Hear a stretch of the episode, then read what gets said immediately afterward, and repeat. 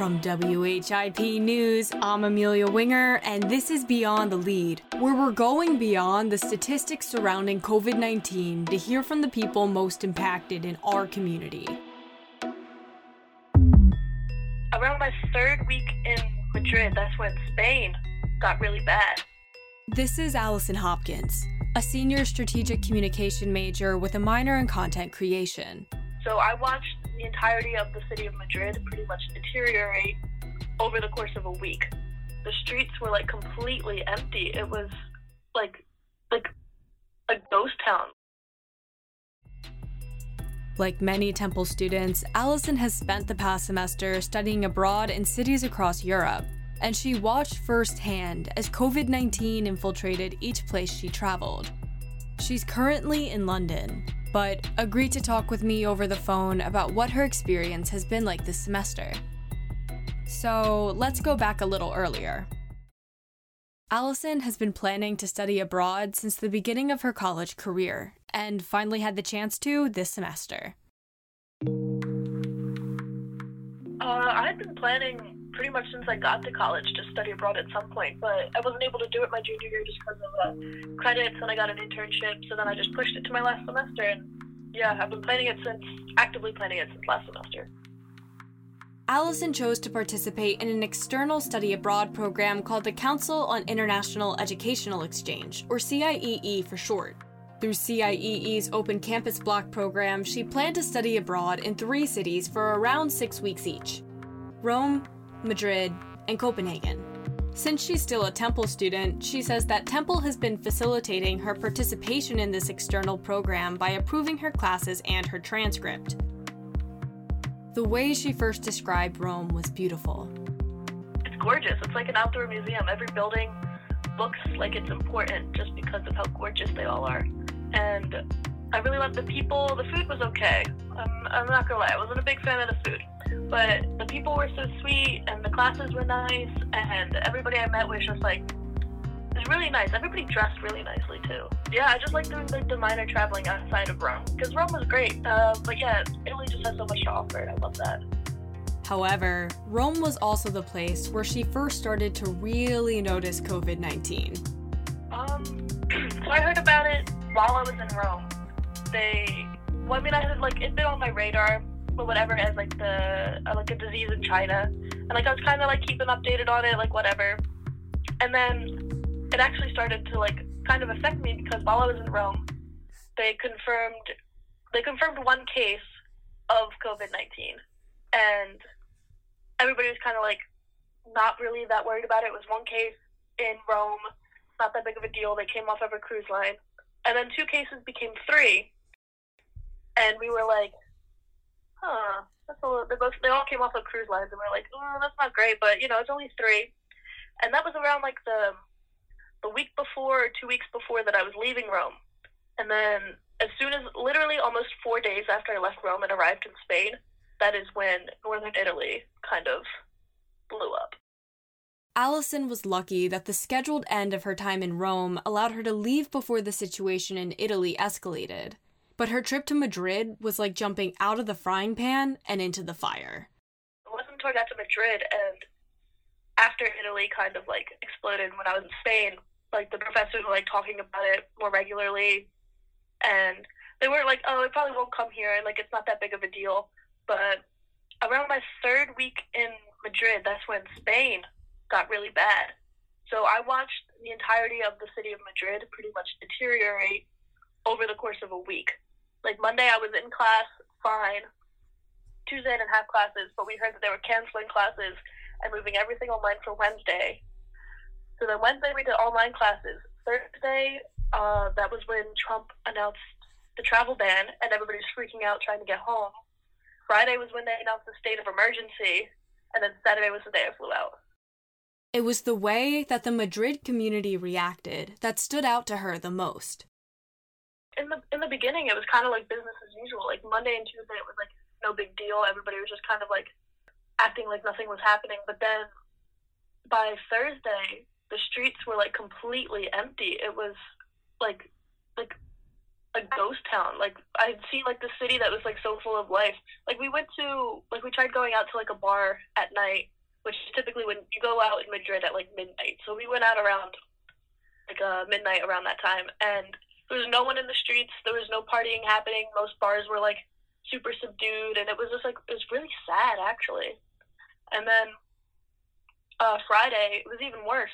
No one was out on Friday, and then because that's when they announced the state of emergency, and then they announced a lockdown starting on Saturday, and Saturday was my flight. So I go out on Saturday to like go to the airport, and it's just like the street that I was on was completely dead. With prior to that, it's always been like a pretty busy and active street. There's a bunch of restaurants on it, a bunch of little stores, all of them closed.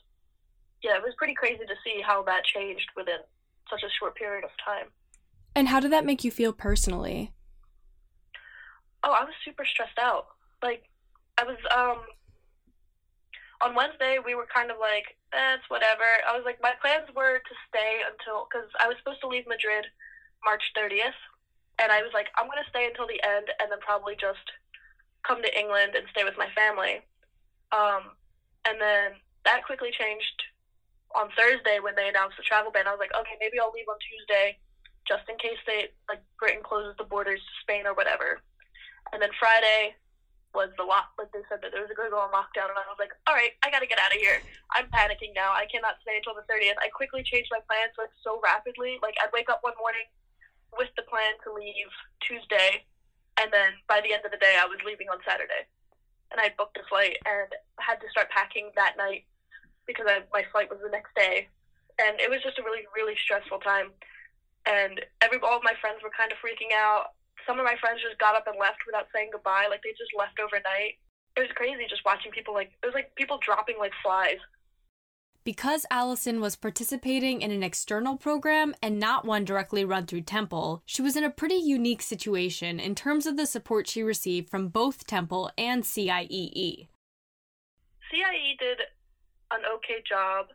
They were like, our program is closing on the 22nd. We advise you to be out of Spain by the 22nd because um, our G, like the the institute that we took our classes at would be closed by then, and um, they were like, all classes will be moved online. You're gonna get reimbursed for some flights if you if you uh, like uh, if you um, can, et cetera, et cetera, stuff like that. And then Temple Temple didn't really do much, to be honest. They just sent me a message saying Temple advises you all to come back to the United States because starting on the 16th, I think it was the 16th, it was that Monday after I landed in, um, yeah, I think it was the 16th. They were like, yeah, we're suspending all uh, study abroad, like, uh, study abroad, what is the word I'm looking for? Study abroad help. They're like, we're suspending like the SOS line, the health line. Pretty much, you're not gonna be, we're not gonna be able to help you anymore if you don't leave by Monday and I had to sign a waiver in order to stay in Europe, so I couldn't hold them uh, fiscally responsible for anything that happened to me. By this point, CIEE had suspended travel for the third leg of Allison's program and switched to online classes. So rather than going to Copenhagen like she planned, Allison headed to London.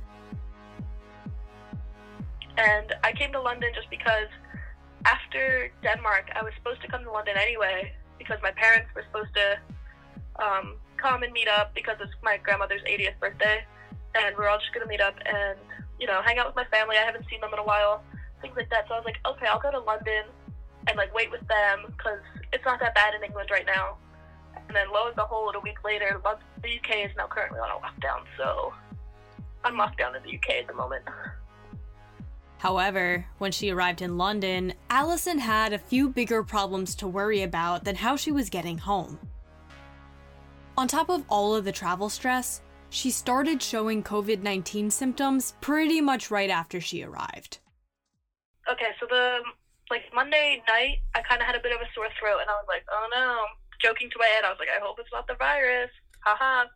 So I just took some like ibuprofen, some paracetamol, and went to bed. And then the next morning, they all went to school, like my cousins and my aunt, um, all went to school and work. And I woke up with 101 fever, and I was kind of like, I wasn't like freaking out about having the virus. I was just like, Of course, of course, this would happen as well. So I had to contact all my roommates in Madrid. I had to contact all my friends. I had to tell my parents. My mom and dad were super worried, and and I got tested. And I was supposed to find out the next day with like express shipping or whatever. But because of how swamped the testing facility is at the moment, um, they just weren't able to. And I only just found out last night that I did not have it. It turns out it was only the flu but she still had to go through precautionary measures like quarantining just because she had been on an airplane, let alone the fact that she was showing symptoms. She said that her family was what got her through this. Because I haven't seen them in such a while, in such a long time, but uh, whenever I do see them, like we're always pretty close. Like all my cousins and I, are, we're all very close in age, so we've been hanging out and like you know, catching up and things like that. And that's been keeping me sane, catching up on all the family drama that I don't know about. And uh, Netflix and playing with their dog and taking her on short walks has been a lifesaver. Despite everything that she went through, she doesn't regret studying abroad for her last semester despite all of this corona drama, etc. It's been an amazing experience, and I've really loved studying abroad and exploring countries I've never been to before. But yeah, it was a bit it was a bit rough in the beginning where I was like, I could be at Temple, I could be doing things like for the last time, but I guess I had that last semester. So it's not been too bad, but yeah, I just miss my friends a lot. She said that getting to see the spread of COVID 19 from an international lens has definitely shaped her perspective on the pandemic. Oh, yes. I'm so serious about it. Like, I. I keep seeing people on my Instagram or on my Facebook, like like week like last week before like Trump really like set down the law. Like last week or like the week before, I saw people like going out and in huge groups, and that would just make me so mad because I literally watched Spain fall apart in, within days, and I'm like, that could just happen at any moment, and you guys are just being so frivolous about it, like it doesn't even matter. And yeah, it's it's made me a lot more aware. I've been washing my hands like ten times more, like every day, and just hearing about it. Because I also had a, a lot of friends who were Italian students because they had like an integration program. So one of my friends who was who was a student in Italy, she was telling me like these horror stories about if she leaves her house uh, to do anything other than grocery shop, she gets a huge like 200 euro fine, and they're really just not allowed to leave at this point, like at all. All of Italy is just completely shut down, and she says it's like very scary at the moment. But even through this, she's loved watching a few bright spots emerge in the wake of the pandemic. When I um, got to England, I was like keeping up with my friends who were still in Spain and like some of the friends that I'd met who were Spanish students, and they were just talking about like how bring how like the coronavirus has kind of brought them together in a way where like you see those videos on like Twitter of people like out on their balconies singing and playing like the accordion or playing the guitar, and I think that's really beautiful that that's like the sense of community that people are getting out of it. I also have noticed a lot of like the environmental impact of the coronavirus has been pretty beneficial. Like I was in Venice, my first, uh, my second week in Rome. We took a weekend trip to Venice, and it was gorgeous. I love Venice, and but the waters were like super murky. They were like green, and now I'm seeing pictures on like Twitter of them like clear blue with dolphins and fish, and I was like, that is not the Venice that I was in. So, seeing the difference that this disease has made is kind of making it a little more bearable I think the standout experience has been like seeing the how this community is reacting to these kinds of things.